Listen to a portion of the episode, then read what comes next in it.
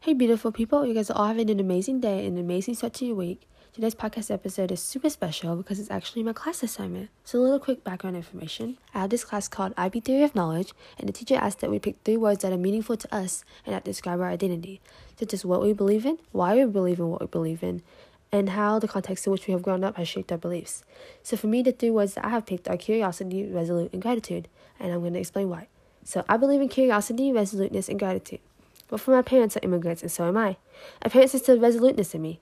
My father had a difficult childhood, but he came to America optimistic in pursuit of the American dream so that his future children could have a better life. He was determined to achieve more, even with a lack of English and money. From him, I learned the power of hard work and that success doesn't always come from a diploma. I learned that I have control of my future to fight for my dreams and never give up. I learned that there are multiple paths to success that I must seek and create new opportunities for myself. He has influenced my view of hard work and sacrifice in pursuit of one's goals. He showed me how to be brave when being brave seemed impossible. He gives me the courage to keep fighting for my dreams. This is why I carry resoluteness with me. My mom also had a tough childhood. She desired a better life and knew that her only way out was to get a good education. She achieved that goal but gave it up in order to come to America to give her children more opportunities for a better future. When she left Vietnam, she lost her degree and had to start over with no knowledge of English. From her, I learned the value of getting a good education, resilience, and gratitude. I learned the importance of sacrifice and that a bad start doesn't always imply a bad ending.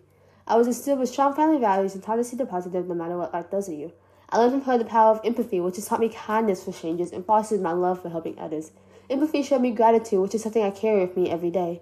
It is what illuminates my world and guides my judgment. I've discovered the beauty and power of being grateful. This is why gratitude is so important to me. My curiosity stems from being born in Vietnam and immigrating to America at a young age. I didn't know any English and I had no idea where I was or why I was here, so everything was new to me. Growing up in an unfamiliar environment led me to always ask questions. This curiosity aspect of myself has never left me, and what fuels my creativity and passion for learning. This is a part of myself that I hope I never lose. These three words have shaped who I am as an individual, guided my constantly evolving perspective of the world, and influenced how I treat others. I'm not Anna without these three words.